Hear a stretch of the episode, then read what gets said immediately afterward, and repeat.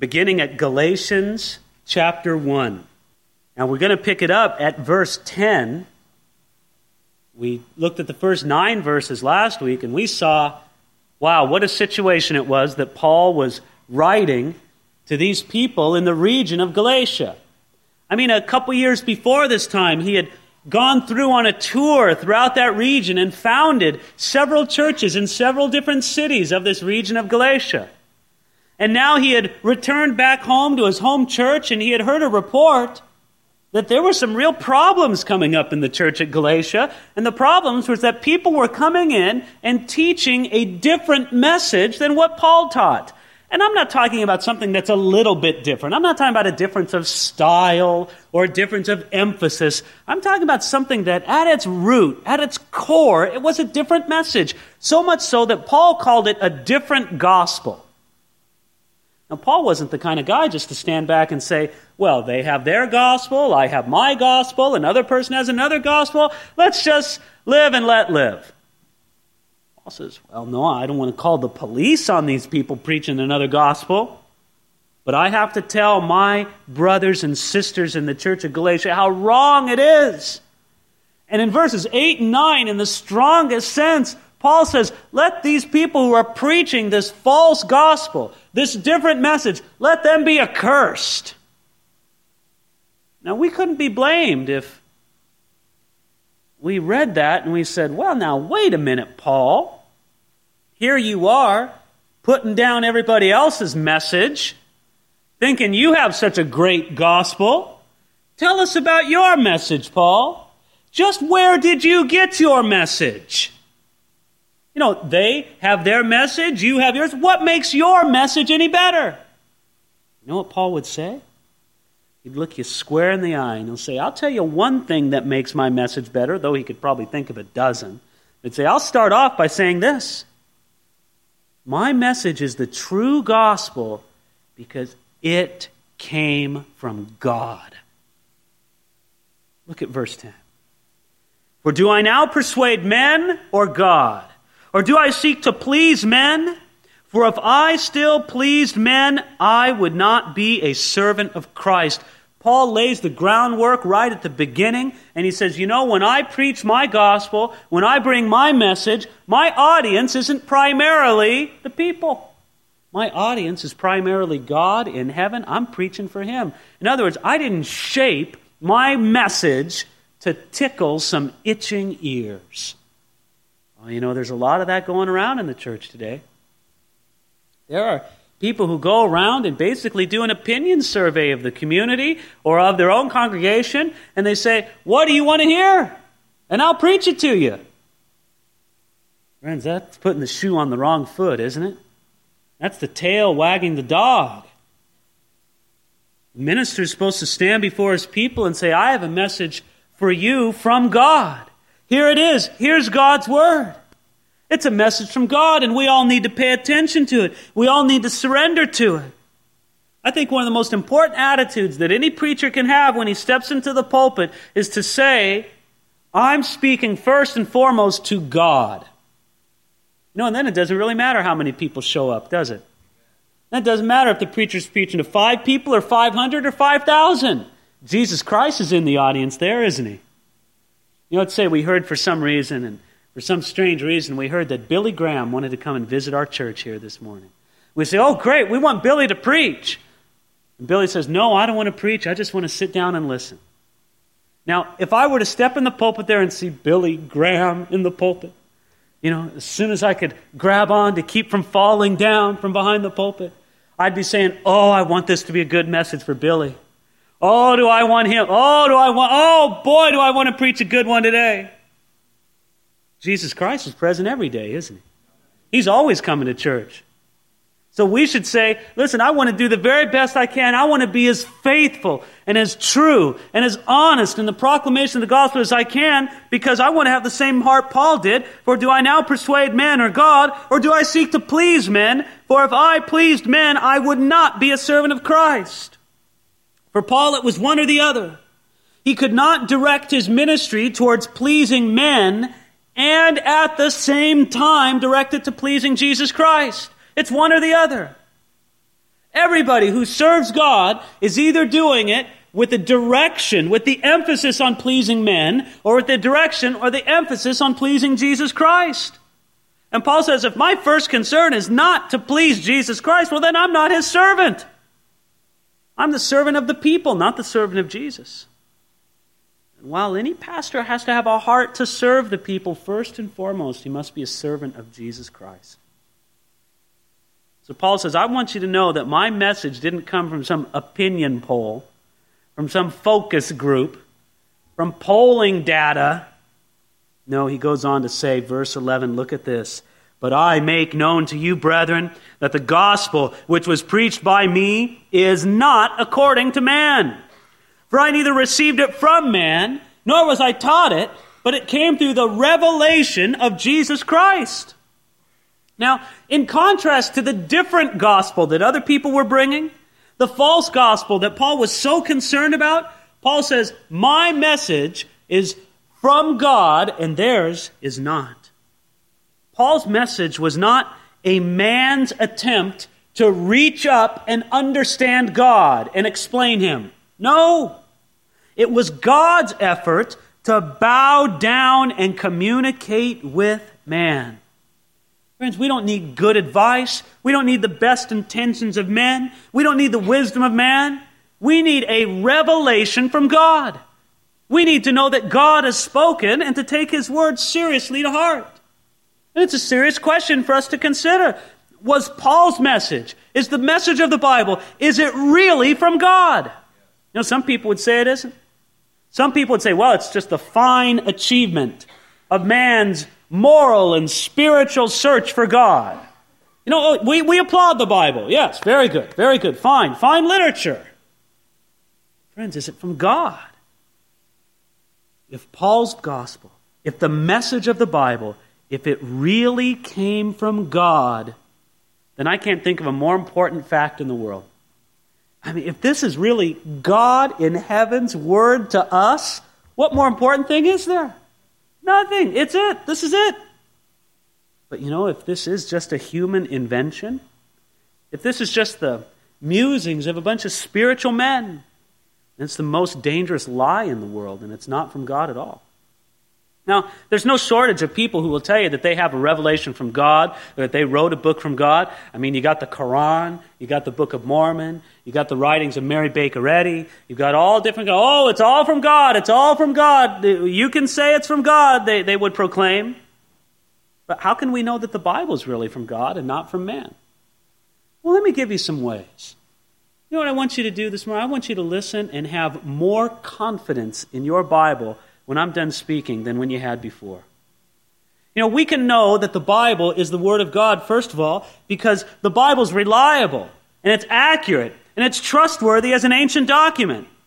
I mean, we know this because the text itself is established and reliable and secure. We know this from thousands of ancient manuscripts of the Bible that we look and date and compare and, and analyze. And we say, you know what, this text that we have, this is a very, very accurate copy of the original things that were written. And we also know it because archaeology has confirmed consistently, and it's always supported the biblical record. There has never been a finding in archaeology that's contradicted the Bible. Never people, places, events in the Bible. They're repeatedly verified by archaeology. You know, one of my favorite things is to read about in the history of, of people's research and studying the Bible, where the Bible would mention a vast people group, such in the Old Testament, such as the Hittites. And the archaeologists never found any evidence of the Hittites. And they said, oh, the Bible's just making this up. It's just fairy tales. You mean we'll talk about Hansel and Gretel here? You know, it's all just fairy tales. Until one day the archaeologists discovered the civilization of the Hittites. And it was exactly as vast and mighty as the Bible described. Well, friends, that's just one example of many. Archaeology, over and over again, demonstrates that the Bible is reliable and historically accurate. But that's not all. There's a lot of reliable and historically accurate books, aren't there? But the Bible is unique among all of them, absolutely unique. You know, the Bible is unique, for example, in its continuity. This book was written over a period of 1,600 years. Let that number sink down into your mind. 1600 years. That's the time span over which the Bible was written. It's written by 40 different authors, writing over a period of 60 generations. It was written on three different continents by people of different social and political and economic status. It's written in three different languages. And when you take all of that together, the Bible speaks on the most controversial subjects imaginable God, eternal life, morality, ethics. It speaks on all these controversial subjects, and it speaks on them in one united voice in agreement. Friends, that's a unique book. I challenge you to collect the writings of 40 different people from 1600 year time span, from 60 different generations, of all different economic and, and linguistic classes, and written in different languages, and you compare the writings of those people written on controversial topics and see if they agree. But the Bible agrees, because it really has one author God in heaven. The Bible is unique in its circulation. Never, never has there ever been a book as widely published as the Bible. It's unique in its translation. Never has there been a, bi- a, book translated into as many languages as the Bible. It's unique in its survival and how it's endured the attacks of violent men and skeptics and manual transcription and persecution and criticism. The Bible is unique in its honesty. No other ancient book is so honest in communicating the failures of its heroes. It's unique in its influence. You will never find a book that has influenced human history as much as the Bible has. So, the Bible's a pretty great book, right? How can we know it's from God? Well, here's another way you can know through the miracle of predictive prophecy. You know, the Bible gives, for example, more than 300 prophecies concerning the Messiah that were exactly and literally fulfilled by the coming of Jesus Christ. Friends, God has to be behind a book like that. Uh, we're talking about things like uh, his birth at Bethlehem, his manner of death, his burial, and so forth. The Bible describes the rise and fall of world empires and political kingdoms with such amazing accuracy that critics of the Bible have to say, well, it must have been written after the fact because it's so literal and so accurate. Friends, the Bible speaks with amazing accuracy in its predictive prophecy.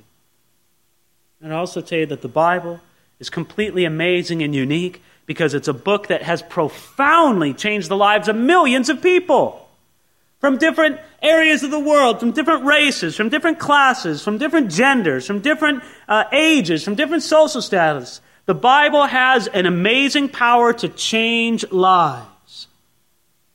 You might look at all that and say, well, preacher, you know, that's pretty interesting.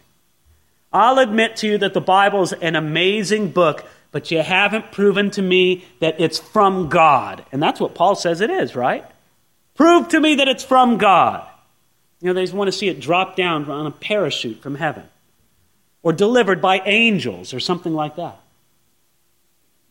I'll admit to you, you can't prove in a laboratory that the Bible's the Word of God. There's an element of that that you have to take on faith that you have to say, you know what? I believe that it's God's word. I'll say there's an element that you have to take on faith. But friends, what I want you to understand is that it is a step of intelligent and informed faith. It's not a leap of blind faith. God isn't saying, uh, just trust in this, just like you trust, well, I'm going to win the lottery this week. That's blind faith. You have no reason to believe that. Friends, you have incredible reason to believe that the Bible's from God. Your faith can be informed, your faith can be intelligent, not some blind leap of faith. And that's what Paul says. He says, It's not according to man, verse 12, for neither I received it from man, nor was I taught it, but it came through the revelation of Jesus Christ. Paul's own relationship to the gospel was unique. Most everyone hears the gospel from somebody else. I mean, didn't you? Didn't somebody, a preacher, your mom and dad, somebody in a Bible club, you read it in a book? Almost everybody hears the gospel from somebody else. But Paul was very unusual in this way, in that Jesus Christ himself brought the gospel to Paul. How did he do it? Well, Paul was on a trip, a business trip, if you will. He's on his way to the city of Damascus. And when Paul was on that way to city Damascus, God stopped him right in the middle of the road. And he shone down a light from heaven. And he spoke to Paul. And Paul was blinded by that light. He was blinded for three days. And when God spoke to him on the road to Damascus, and in the three days following, Jesus Christ spoke to Paul the glory of the gospel. He didn't need to hear it from Peter. He didn't need to hear it from James. He didn't need to hear it from John. He heard it directly from Jesus Christ. And Paul was unique in that way. Matter of fact, he's going to prove that the message didn't come from man. Look at it here in verse 13. He says, For you've heard of my former conduct in Judaism, how I persecuted the church of God beyond measure and tried to destroy it, and I advanced in Judaism beyond many of my contemporaries in my own nation, being more exceedingly zealous for the traditions of my fathers. Now, everybody had heard how Paul came to the Lord. His story was familiar to Christians in general. Paul could stand up and say, Well, you heard how I came to the Lord. You know, isn't that wonderful that Paul thought it was important for him to share his testimony? There can be tremendous power in sharing our testimony with other people, sharing how we came to Jesus Christ. Because then that takes the Word of God and shows people how it can work for them. How the Bible really does have power, how it really does change lives whenever Paul was preaching among a group of people for a while, preaching the gospel to them, he was sure to share his personal testimony with them. And I think that's a marvelous thing. I'd challenge you. Do you know how to share your personal story of how you came to Jesus Christ with somebody else? Do you know how to share it cogently and succinctly in five minutes? You can tell them, this is what God did in my life. This is how I came to Jesus Christ. Now, if you're going to do that, let me give you some guidelines here. First of all, there's two kind of dangers you can fall into. The first one is you can kind of well, you can kind of glorify your past before you knew the Lord. You ever hear a testimony like that? You know, you're on the edge of your seat. The guy's standing up there and he's telling, you know, I was a, a drug kingpin and a mafia lord, and, and I did this and I did that. And he's telling about all the wicked, sinful things that he did and, and all these things. And I mean, you're on the edge of your seat and you go, wow, this is better than any movie. I can't believe this guy's life. And you're there. And then at the end he goes, and then I found Jesus and my life is all different. Praise the Lord. Good night. You're like, wow. I mean, the part before Christ is more exciting than the part after Christ. So you got to watch about that. You don't want to make sure, you don't want to give anybody the impression that your life before Jesus was better. I mean, if you're gonna if you're gonna show and talk about the, the, the, things that made you high in the estimation of the world before Christ, you just make sure you tell them the lows too. You make sure you share with them the sense of emptiness and desperation, the fear and the guilt that would grip your heart. Just share the whole story. Then there's another problem that sometimes people get in with testimony. You know, you hear somebody give just a killer testimony, and then it's your turn. You know, and there they were. You know, I was in the gutter, and my arm was filled with needles. You know, I was almost dead, and they pronounced me dead five times at the hospital. And then a light appeared, and, you, and you're listening to this, you go, man, my testimony is boring. And you feel like you almost want to start making stuff up, just, you know, so it sounds better. And you make it, you know, you were saved when you were a little kid. You raised your hand at a good news club, and that's when you were saved. And all of a sudden, you become the toughest kid on the block, you know, and you're robbing other kids for their milk money, trying to make your past something bad when it really wasn't. Friends, you know what? People need to hear, and I'm going to use a phrase, I, I trust you know what I mean without taking me too seriously on this. People need to hear boring testimonies too. They need to know that people just like you and me, people just that come from regular backgrounds who, who weren't notorious sinners, that they came to Jesus Christ too. And might I say that sometimes that's the most glorious conversion? Sometimes it's the most wonderful thing to see somebody who grew up in the church and grew up under a Christian mom and dad, and, and, it seemed like everything was going for them, but they came to the place where it wasn't mom and dad's faith anymore, it was their faith. They came to a personal trust in Jesus Christ. Friends, sometimes that's the most difficult kind of person to truly convert unto the Lord. Because they grow up thinking they're okay. They grow up thinking that mom and dad's faith is enough. Oh, but when they come and they realize, I needed Jesus for myself, what a beautiful thing. So Paul was able to explain his testimony. He said, You know what kind of person I was. I used to persecute the church. I used to try to destroy it. No, Paul was a dedicated persecutor of the church. He thought that he was out there trying to help trying to help God by persecuting Christians. Paul was responsible for the death of Christians. He used to go out and energetically do whatever he could to persecute them. And that was his life before he knew Jesus. But look at verse 15. This is spectacular where he says, But when it pleased God, who separated me from my mother's womb and called me through his grace to reveal his Son in me that I might preach him among the Gentiles. Not when it pleased Paul, not when it pleased Peter, not when it pleased James or John or any of the other disciples, when it pleased God. You know, I have a feeling that not many Christians were praying for the conversion of Paul. Now, I know there was one, Stephen, this first martyr of the church, whom Paul supervised his execution, his martyrdom. Peter prayed for his persecutors. I know Peter prayed for Paul. Excuse me, Peter. Excuse me, Stephen. Did I say Peter? Uh, Stephen was this first uh, martyr of the church. And Stephen, this first one, when, when the rocks were being thrown at him and when he was being struck by the rocks, he prayed for those who were killing him. He prayed for Paul. And so Stephen, as he prayed for Paul, I know God answered, but I don't think there's probably a single other Christian who ever prayed for Paul. They were afraid of him. They were scared of him. Paul comes walking down the street, Christians run the other way. There weren't people sharing the gospel with Paul. Nobody was going up and handing him the four spiritual laws. He'd beat you up. He'd run you out of town. And so nobody was sharing the gospel with Paul. Instead, what happened? When it pleased God.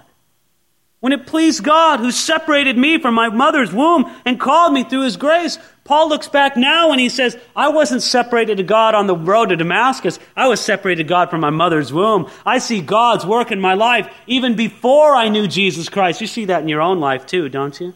You see the work of Jesus Christ in your life before you ever surrendered your life to him. He was working in your life. He was there.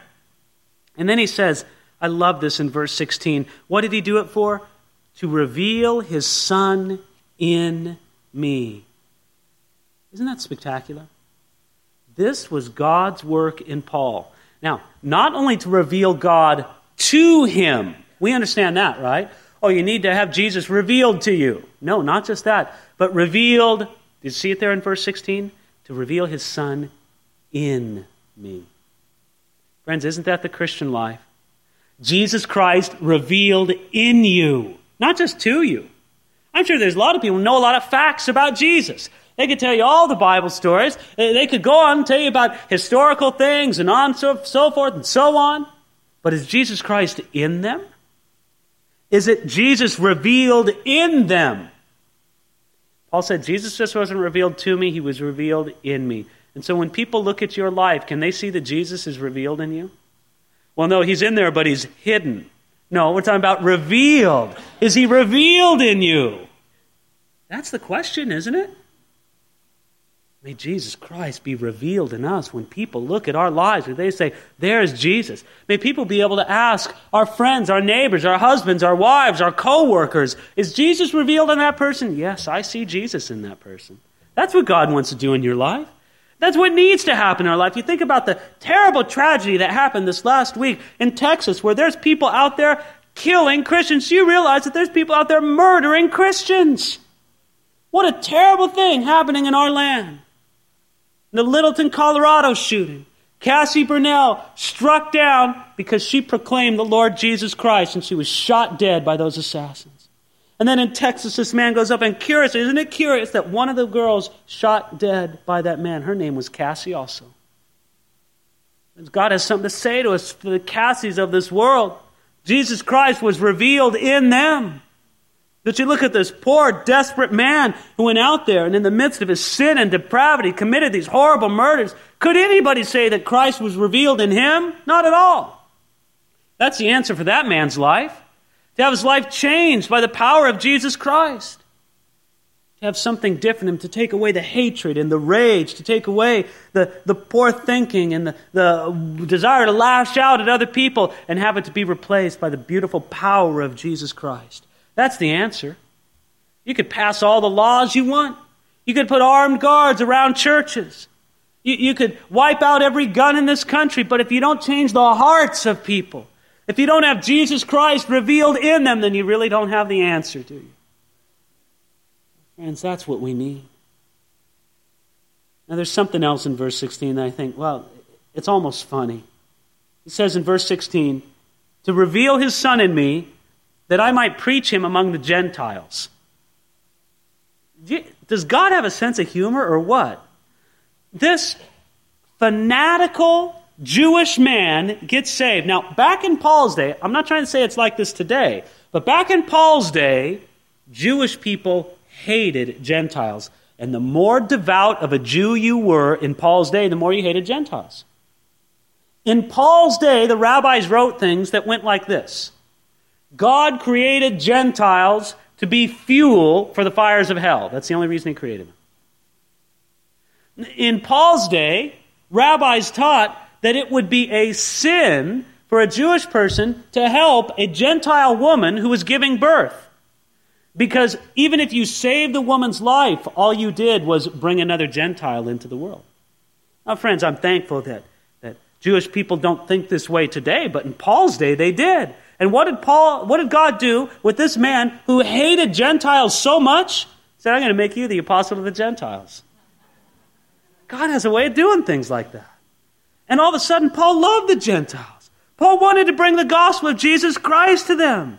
What a beautiful thing that God did in him. And he goes on and he says, verse 16, to reveal his son in me, that I might preach him among the Gentiles.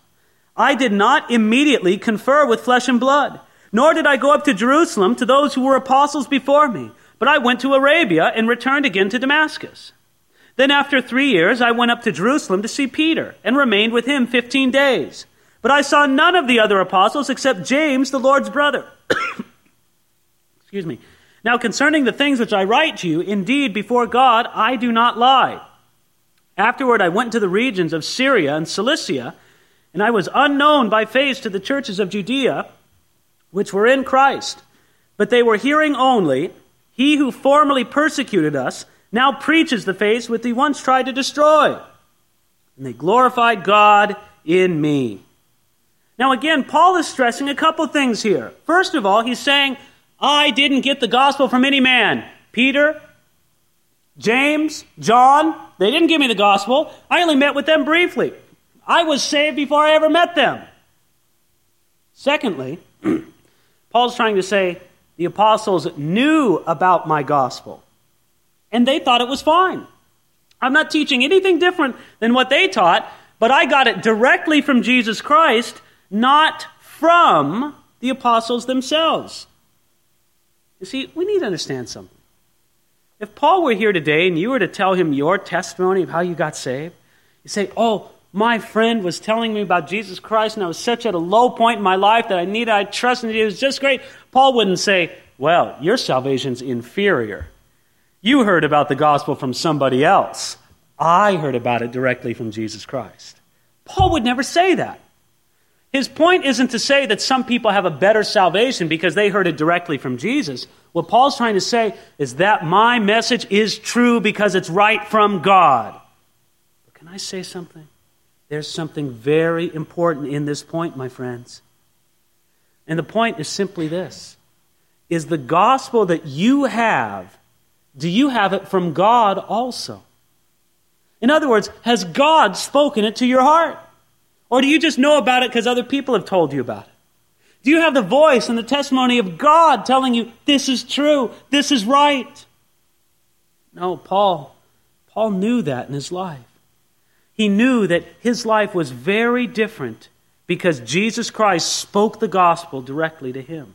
So much so, look at it here in verse 23, where it says, But they were hearing only, He who formerly persecuted us now preaches the faith which he once tried to destroy, and they glorified God in me.